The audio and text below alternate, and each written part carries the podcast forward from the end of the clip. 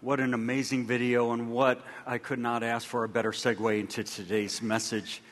How God is a God who is there when people are not. And if I think back on these two messages, I have to think that it's somewhat like that marathon analogy we presented last Sunday. When life is this marathon and you're running, and, and there's times you get exhausted, and there's times you get discouraged, and there are times when you physically ache. But last week we talked about how people are like that at every mile marker, just handing out some level of refreshment to, to encourage you to keep on your journey. And they offer a word of encouragement. We talked about how everybody needs encouragement, but there are those days in our journey on that long marathon that no one's extending a hand, no one's there. And you wonder, where is my source of refreshment? How am I going to make it through? The beauty of today's message from God's Word in John chapter 11 that God is always with you. He loves you. He is aware of every situation, and He is totally in control. I hope you are leaving this room today encouraged that no matter what happens in your life circumstances, no matter what the fears or anxieties, or those journeys where you feel like no one's around me or no one understands, I hope you know and see the character of God evidence in today's message that He is always with you, He is always aware. He knows every feeling, every emotion, every detail. He has a higher plan, and He loves you, and He never wishes ill will against you. He is always in control, and His arm is always out to offer that encouragement, always out to offer that refreshment to you. God's timing is always perfect. Even in life, when we think that things are going bad, a loving God is right there going, Trust me, I know what you're going through. Even if you don't quite understand the details, or it seems like some of the details are coming from a hand that is being mean, oh no, not from God. He is always there, and He loves you. Today, I want to take you to a situation that has, is probably the most profound, pivotal chapter in the Gospel of John. Many people in their lifetimes across the world, scholars, theologians, students, preachers have approached this chapter in so many ways because it is like the major pivot point, the major intersection of the Gospel of John and the story of Jesus' life. We have a deep theological treatment happening, but we also have a deeply emotional situation happening. So, what I'd like to do is, I'd like to take you into the moment. I want you to stand in their sandals and I want you to taste the dust as we walk down the road with them and feel the emotion of these people as they deal with something very critical in their lives. Theologically, it is extremely important what happens in John chapter 11, but frankly, the participants of this drama lost a loved one and they don't frankly care about theology, they need a hug. You know, how's God going to deal with all of this? How is He going to minister to all these people?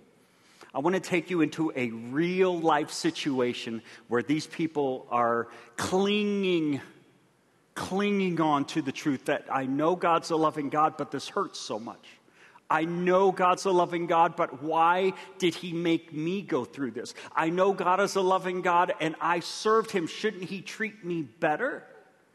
Wouldn't He run to my needs rather than just some mere stranger? They're dealing with some very raw, real emotions. John 11 is the moment where Jesus raises Lazarus from the dead. Theologically, in the scheme of Jesus' ministry, this is, this is the moment, as soon as he raises Lazarus from the dead, everybody, religious and civil, who hate each other every other day of the week, get on the same page and said, He must be crucified. The moment he raises Lazarus from the dead was the moment everyone precipitated the plans that he must be crucified. They thought they were wiping out a problem. Little did they know they were facilitating salvation for the whole mankind. But though everybody would not have gotten on the same page if Jesus would not have raised Lazarus from the dead. That's what it took. That miracle for Jesus to raise him from the dead, for everyone to go, he's got to die, he's got to be crucified, he's got to be crucified. In fact, even one of the religious leaders, Caiaphas, says, Shouldn't it be good that one guy perish so that every the whole nation doesn't perish? And they had no idea they were fulfilling John 3:16, for God so loved the world that he gave his only begotten son, that whoever believes in him will not perish, but everlasting life. So Jesus, in his providential plan, knew I must raise Lazarus from the dead, and this walking billboard of my power needs to walk around the city so that everyone goes, This has got to stop.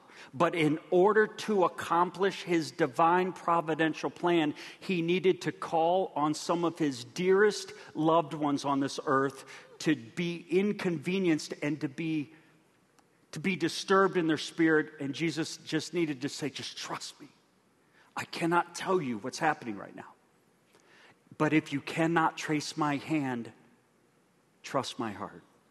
I'm a loving God, and I love you, and I would never will ill will. You will know in four days what I'm doing. But those four days are going to be the four darkest days. See, that's how life is, isn't it? Sometimes we're like, I've been taught God is loving. I gave my life to Him. I've trained my children. I mean, fathers, we think that there, there is this desire to have that answer. But I want to encourage you, fathers, today. One of the greatest things that children respect, and I respect, is when a father says, and boy, have I adopted this a bunch, I don't know the answer, but I can run to the one who does have the answer. And I don't know all the answers. I don't know what God is doing. I, I really do not know the circumstances. So all I've got is this God is loving. He never wishes ill will against me. He has always protected us and he has proven himself before. So let's just let's just trust him. Let's run with the information he's given me and let's just know that God's timing is always perfect and God is always in control. Let's just see how this turns out. Fathers, what a great testimony. They can feed off your faith. I love to have the answers and I'd love to provide and provide security. And I think that's what's inherently in us. But one of the greatest things we can do, dads, is just say the biggest security when you're on this journey and you, you don't know the answers. Everything's going to be okay because God is in control and we serve Him and we serve a God that loves us so much. God's timing is always perfect. Here's what's happening in this drama. One of his, uh, a, group of his uh, followers, Mary, Martha, they have a brother named Lazarus, a lot of the disciples, a lot of people that have followed him for three years. So this is way long in his ministry. Their brother is sick. They send a messenger out to Jesus and said, Please come, come. Uh, Lazarus, you know, you love Lazarus, he's sick. And Jesus doesn't. They go back, the servants go back, the messengers go back, and they realize he had already died. It was at that moment where his closest followers and, and, and wisest in his teaching, they had followed him for three years. No one knows the heartbeat of the Messiah more than this group. They had traveled with him, they had ministered with him. Everyone in this point in the drama had to answer the question Is God trustworthy? Can I trust him? I've heard he's loving, but this is piercing. Will he? Is he trustworthy? Everyone in the drama, unfortunately, failed that question. They all said, You're powerful, but you were powerful up to this point. They had forgotten all the miracles that he had delivered. He turns to them and he says, Did I not tell you that if you believed, you would see the glory of God? Did I not tell you that if you believed, you would see the glory of God? Did I t- tell you in just a few days you'd know? Then the Lord raises Lazarus, and all their eyes were opened as to the greatness of God, but it was in the waiting. Is he trustworthy? I hope you leave encouraged when you're on that marathon and there's no one out there for many, many mile markers and you're aching and you're alone and you're hurt and you're wondering what the Lord's doing because you and I have served Him so faithfully. We've given to the ministry, we've served, we've, we've labored to the point of exhaustion. You're like, certainly God will treat me better. We just have to remember He is lavishing His love. The God of all comfort is is, is, is, is just saying, just trust me. You can tell me, but I ask for you to trust me. The drama picks up in John chapter 11, verse 3. two sisters, this is Mary and Martha, sent a message to Jesus telling him, Lord, your dear friend is sick. Now, now notice this phrase. Lord, your dear friend is sick. Now, now listen, if you have a good friend, you don't need to add those words. He knows he's its dear friend. In fact, in the little Greek translation, it says, Lord, the one whom you love is sick. All they needed, frankly, to say is Lazarus is sick. If you have a dear, dear friend, you don't have to qualify it. So, why did they qualify it? Okay, for two reasons. One, it is one of the gravest, most piercing situations where they think their brother's going to die. So they are obviously attempt, attempting to persuade Jesus, hurry, hurry, hurry. Remember, this is the guy you really, really love. But, but note this. Three times prior to that sentence, Three times prior to that sentence, they had seen mere strangers run to Jesus with the same request. Three times they had seen Jesus, when he was met that request, say, I don't even need to come right now. I'll call an audible right now and heal him from a distance. Nobleman's son, heal my son, heal my son. Jesus said, I don't, do you believe? Yeah, I don't, I, have seen no greater faith that calls an audible, heals him right there without even coming. Centurion's servant, comes to him and says, Please heal my servant. He goes, Well, I'll come. And he goes, No, no, you're a man of authority. I'm a man of authority. I speak words, they do it. You are a man of authority. Just speak the word. He goes, Whoa, great faith. Heals him right there on the spot. Doesn't even come. Syrophoenician woman's daughter. Please heal my daughter. Please heal my daughter. He saw the heartbreak in her heart and he just healed her on the spot. He, mere strangers came to him and he just called an audible. So, how much more would the Lord hustle to get to his dear friend. So tell him, messengers, when you go, tell him the one who you deeply love is sick. Please come. But their reaction was not that of the strangers. Jesus says, No. John 11, 4, Jesus says, No, if we're close friends and you trust me, and we've like run this marathon together for three years, then you'll trust my promise. You'll, you don't need actions for me to prove my word. Like good friends, you just, you just need my words. So I'll just make you a promise, friends. When, verse 4, when Jesus heard it, he said, I promise you, Lazarus' sickness will not end in death. And he does not budge. The messengers go back he's dead. They found out actually chronologically that he was probably dead at the moment of their request when they ran out to see Jesus. What is he doing? God, I'm on this marathon. I need some help.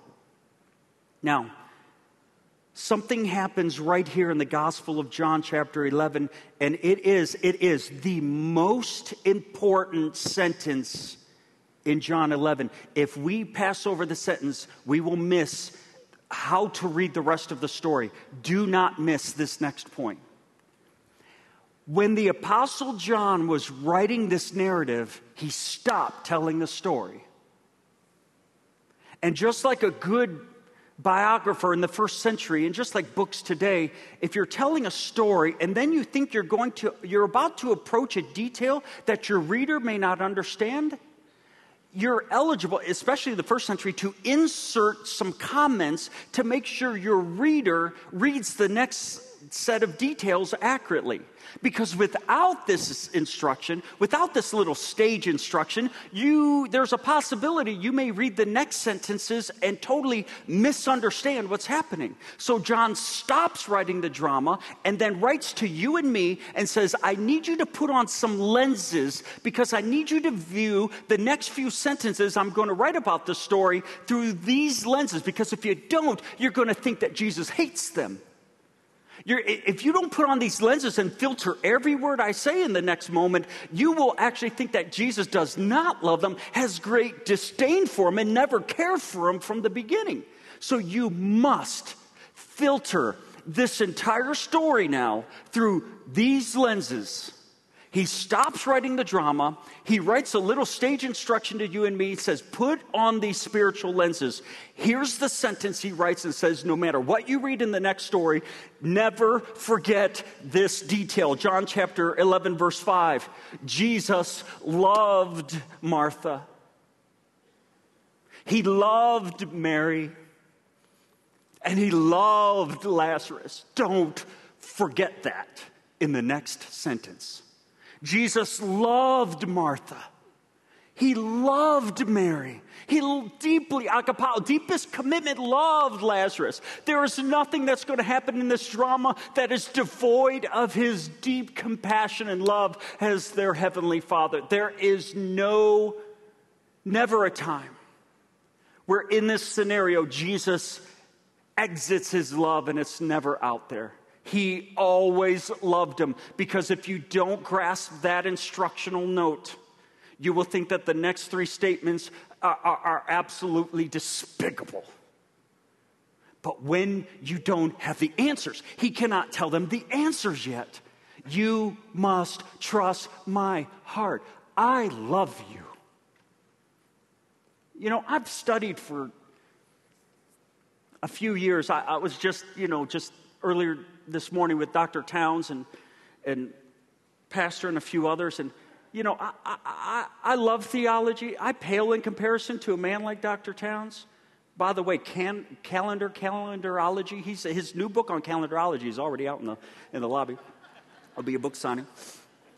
Um, I once told Dr. Towns, I said, 120 books, my goodness, I mean, even our good Lord stopped at 66. Um, but I digress. I love theology. I love truth. I find great comfort in deep truth. But sometimes, sometimes the greatest encouragement, the most profound message that just helps my heart get through is the simple truth that God loves you. There's not a thing you can do that He will remove His love of you. If you don't know Him as your Heavenly Father today, if you don't know the Lord Jesus Christ and think you are so far gone, and there's nothing you could do to gain his forgiveness. Well, too late. God demonstrated his love for you in that while you were still a sinner and had no clue you were, he loved you and died on the cross for you. God lavishes his love upon you. You can come to him today and he will forgive you of your sin and accept you. There's not a point, even child of God, for those of us that have given our life to Jesus, where there's ever a time where God allows us to live life without His love. Whatever you're going through, Father, and you're thinking, what in the world? I've tried to provide, I've tried to do all this stuff. This marathon, I'm alone, and everyone's looking at me for answers. Take heart. Just run to the God that's there because He loves you. He loves you, unconditional love. Now, John says, You got it? He loves them. Start the drama. Now, now let's read the next few sentences. John chapter 11, verse 3. So the two sisters sent a message to Jesus saying, Lord, your dearly, your friend that you love is sick. But verse 5, although he loved Martha and Mary and Lazarus, he stayed there for the next two days. What are you doing? John chapter 11, verse 14. So he told them plainly, Lazarus is dead, and for your sakes, I'm glad I wasn't there. What? You're, you're what? John, so glad I put on these lenses. John chapter 11, verse 17. When Jesus did arrive at Bethany, he was told that Lazarus had already been in the grave for days. Oh, I'm so glad I put on these lenses because that doesn't make sense. But I must trust a loving God that says, no matter what happens in your life, never forget, I love you, I love you, I love you. I am there when everyone is not. When everyone d- does give you encouragement, know that that's from me. But when everybody is absent, just take heart and be encouraged. I am not alone in this life. I do not have to run this alone. My God is always there. And it's that fateful question of wondering why in the, in the waiting. It's that moment where we say, Am I going to trust God? And, and we all are approached with this question Is God trustworthy? Is God trustworthy? Every participant in this drama failed this test because it hurt them. And by the way, can I just say this? I think we don't have a rebuke of their pain here We just have loving guidance. It's okay to hurt. And by the way, it's okay to tell him you're hurting.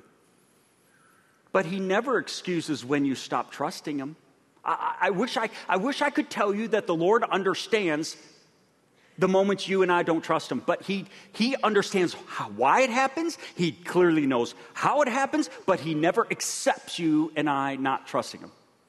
That is because he has proven himself so much because his character is so great. So tell him his hurt. It hurts. Tell him you're on the brink. Be like that, that father who brought his son to the disciples that couldn't heal him and say, I believe, but help my unbelief. It's okay to tell him, but he always requires us to trust him. So tell him and trust him. John 11, 21, here's unfortunately where they failed. Martha said to Jesus, Lord, if you had only been here in time, my brother wouldn't have died. But he died. It's over. John 11, 32. When Mary arrived and saw Jesus, she fell at his feet. Quote, same statement. Lord, if you had been here in time, my brother wouldn't have died. You, if, if he wouldn't have died, you were powerful, but, but now he's dead, and what can we do? John 11, 36. The people who were standing nearby said, See how much he loved him. But some said, But this man who healed the blind, couldn't he have kept Lazarus from dying? But, but there was a situation. The line they drew was, When he died, it's over. He's powerless. John 11 35, the shortest verse in the English Bible, Jesus wept. Every time Jesus Christ, he's in the company of people shouting their disbelief about his power. Interesting. In the waiting, I want to encourage you to do this make your own choice. Don't worry about other people. Don't worry what other people say, like Joseph, you ought to curse God and die. No, no, no, no. You just stay there and you go, you know, everybody in this world would say that in, in my situation, I am naive for believing a God I cannot see. Don't listen to people. There will be some Christian people that say, you know what, maybe you need to start taking matters into your own hand, and maybe you need to start just kind of kind of orchestrating, manipulating, and if you're going to make it ha- no, no, no. You you you keep on going back to say, I will make my choice and I will serve the Lord. I will trust him. I will tell him. I'll pour on my heart, but I will trust him. Jesus turned to Martha and made that very point. Look at John 11, verse 40. Jesus said to Martha, Did I not say to you that if you believe, you would see the glory of God? By the way, this Y O U is all singular. I know in the South we say you and y'all which I had to learn that from Detroit, and I married a Southern Belle. I quickly learned y'all is proper grammar. I don't know if you hyphenate, I don't know how that works.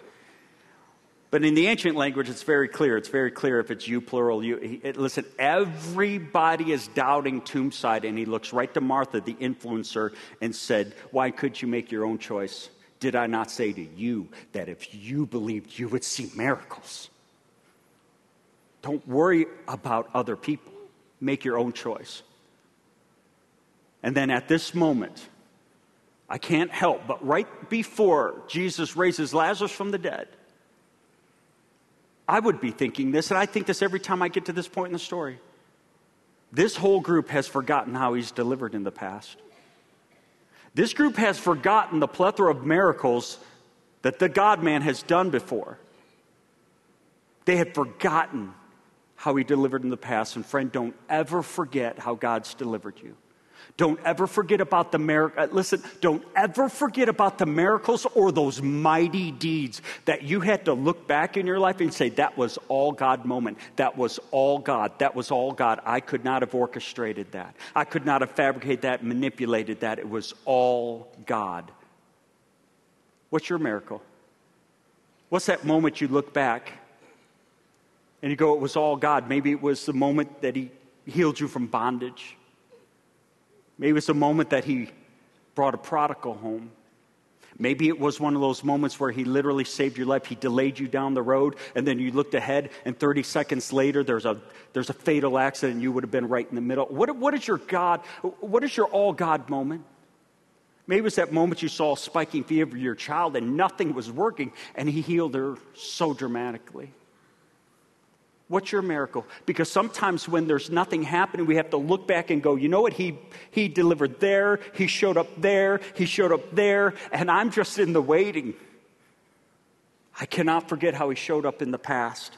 Never forget how God has delivered in the past. There are 35 recorded miracles in the gospel, 35. The raising of Lazarus is number 30. There are multiple statements about how he went on the hillside and healed the masses, but there are 35 recorded miracles. There are 30. This group he is ministering to have seen firsthand or received firsthand accounts of all 29 other miracles. They knew exactly every single miracle that he performed, and they had seen with their own eyes what Jesus did and what Jesus performed in their lives. They had seen him work, but they had forgot to remember that I saw God show up and I saw him do miracles there. But they forgot to think about it because their heart is hurting. Never forget how he's delivered in the past. I mean, you know some of them. Changing water in the wine, they saw that. The nobleman's son healed from a distance. Centurion's servant healed from a distance, heal my servant. Syrophoenician woman, her, his daughter, please, please come. They were in a house, they saw Jesus heal Peter's mother in law with such amazing ability after a spiking fever that she was able to stand and serve. They saw him walk up to a man who had been paralyzed for 38 years. Said, You will to be whole? He says, I do. He said, Take up your bed and walk. They were in a crowd of thronging people, and there was this woman who said, If I can only touch the hem of his garment. They saw a woman crowd and crawl underneath a crowd only to touch the tassel of his prayer shawl, and immediately he said, uh, Wow, I've seen no greater faith, and healed her right there. They saw a woman in a synagogue that had poor posture for 18 years. Everyone ignored her and put her on the, the appropriate area that women came to listen, and he called her up and rendered her upright, and she walked out in 38 years. They saw Jesus command a school of fish to swarm into two nets and nearly break them. They saw Jesus command a fish to bite a hook, swallow a coin so Peter could reel him in to spit out two drachma to pay his taxes. My goodness, I would love that. The fish probably got filleted after that. First aquatic martyr. Get his award in fish heaven, I guess. On the fourth watch of the night, they saw that same guy who's standing at this tomb walk on the water. He appropriately said, Do not be afraid. They saw him command and empower a mere human being to also walk on the water. And when that man's faith plummeted and his eyes got off of Jesus, they saw the Son of Man get secure footing on H2O molecules and pull a 180 pound man out of the water. Jesus was asleep on the boat and was woken up by the words of these people. Don't you care? There's a storm. Don't you care if we perish? Don't you care? Jesus, in his humanity, wipes his eyes, and in his divinity, in two words, he calms the raging storm.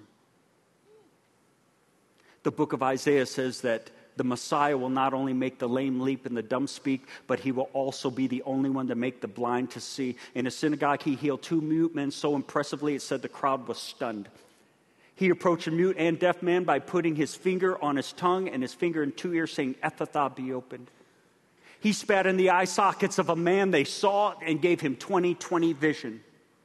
They witnessed him spitting in the mud and making mud and putting in the eye sockets of a blind man and saying, Now I want you to guide this man and I want you to go wash out of the pool of Siloam. You walk by the pool of Bethesda, but let's do it in Siloam, which means the pool of the sent one, the pool of Messiah. I would rather that a blind man receive his sight, according to the book of Isaiah, by washing out of the pool of the Messiah. I thought it'd be, you know, a nice touch. They saw him in a synagogue take a man with a withered hand and rendered it fully functional, and the crowd was speechless. They saw a man with swollen limbs, and he literally just with one word, the, the limbs swelled. They, he approached a man with advanced leprosy, and it was healed. He was, though he was declared unclean, he touched him, hugged him, healed him on the spot. He healed a mute man so impressively in the synagogue and everyone said they were stunned. In fact, the crowd at this point in his ministry said they were just speechless. He turns to the man and he says, Speak. And immediately the scriptures say that he opened his mouth and testified of the greatness of God. These people saw him go toe to toe with a demon, one demon who was constantly interrupting his sermons in a synagogue, who would not shut up. He muzzled that demon and cast him out. They, this group saw him go toe to toe with 6,000 demons that said, We know who you are. You are the Holy One of God. Bid us to go into those pigs. And he did. And the demonic maniac man was then found clothed in his right mind. They saw a father bring his son to the disciples. And then Jesus came and he said, Jesus, Jesus, I brought my son to this disciple and this disciple and this disciple and this disciple, and nobody can heal him. And he said, Guys, I tell you that this comes out nothing but prayer and fasting. And he touches the chest of that boy and he revives. They saw Jesus feed 4,000 people with just seven loaves and a few fish, and they saw him feed 5,000 people with just five loaves and two fish. They should have known that he was powerful because he had proven himself before. And they had seen him not only once, but twice raise someone from the dead. Luke 8, Luke 7. They should have known that he was powerful and mighty to save, but, but they forgot. Jesus' words to Martha, though, are the words to you and me. Did I not say to you that if you believe, you would see the glory of God? Did I not say to you that if you believe, you will see the glory of God? Fathers, I want to encourage you that God will show up. And when you don't have the answers and you can't provide, don't be shamed. Say, My confidence is not in my effort, it is not in my knowledge and not in my wisdom. My hope is in the Lord, who is always here. And if you're going through a struggle and you don't have those arms giving you a refreshment, that encouragement, and you feel all alone, know this that the God of all comfort loves you and he knows every detail you're going through. He has not abandoned you, he will never leave you, he will never forsake you no matter what's happening with your career, no matter what's happening with your family, no matter what's happening with your anxiety about starting school maybe in the next season of your life, no matter if the Lord's transplanting you and wondering where you're going to go, no matter if you lost your, no matter if you lost the anchor in your family and you're like, now what is my anchor? Our hope, my friend, is in a God that loves you and will never leave you and never forsake you. He is a God whose timing is always perfect and He is always in control and He loves you. Would you join me standing as we pray? Lord Jesus, I thank you for the comfort that we have in you. God, I am so grateful that you are a God who loves us, who is always there and never withholds your care and love. Lord, I pray on this Father's Day that you would encourage these dads who are following you, who are doing their best. Lord, give them encouragement that as long as they stay close to you, and as long as they draw all men to you, that they are leading so well. Let every father, Lord, who is drawing everyone to you, leave this place today saying, Thank you, God, for being the father that I lean on to. And Lord, if there are some people today that are hurting in their hearts, whatever situation, they just needed to hear from your precious word that it's going to be okay because you're right there with them. Lord, if there are people here that have nobody right now in their season of life, or if they've lost their anchor, Lord, may they today take comfort that you're right there. Lord, if there's someone that needs prayer today, they've just kind of gone through the wringer this week. May they, Lord, just seek the hand of a pastor or just bring a friend and use this time to just say, Lord, I will tell you my plight, but I will also commit to trust you.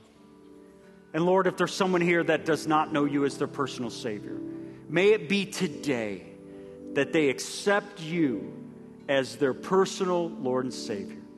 Take this time, Lord, as we reserve every Sunday for you to do your work in our hearts as we spend this time singing and praying. And we love you. Sing with us, Lord. as we uh, focus on these things.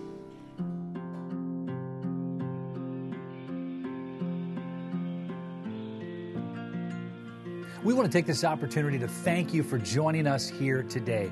You know, at Thomas Road Baptist Church, since our very beginning, back in 1956, we've been about one thing and one thing only, and that is to bring the message of hope that comes through Jesus Christ to the world.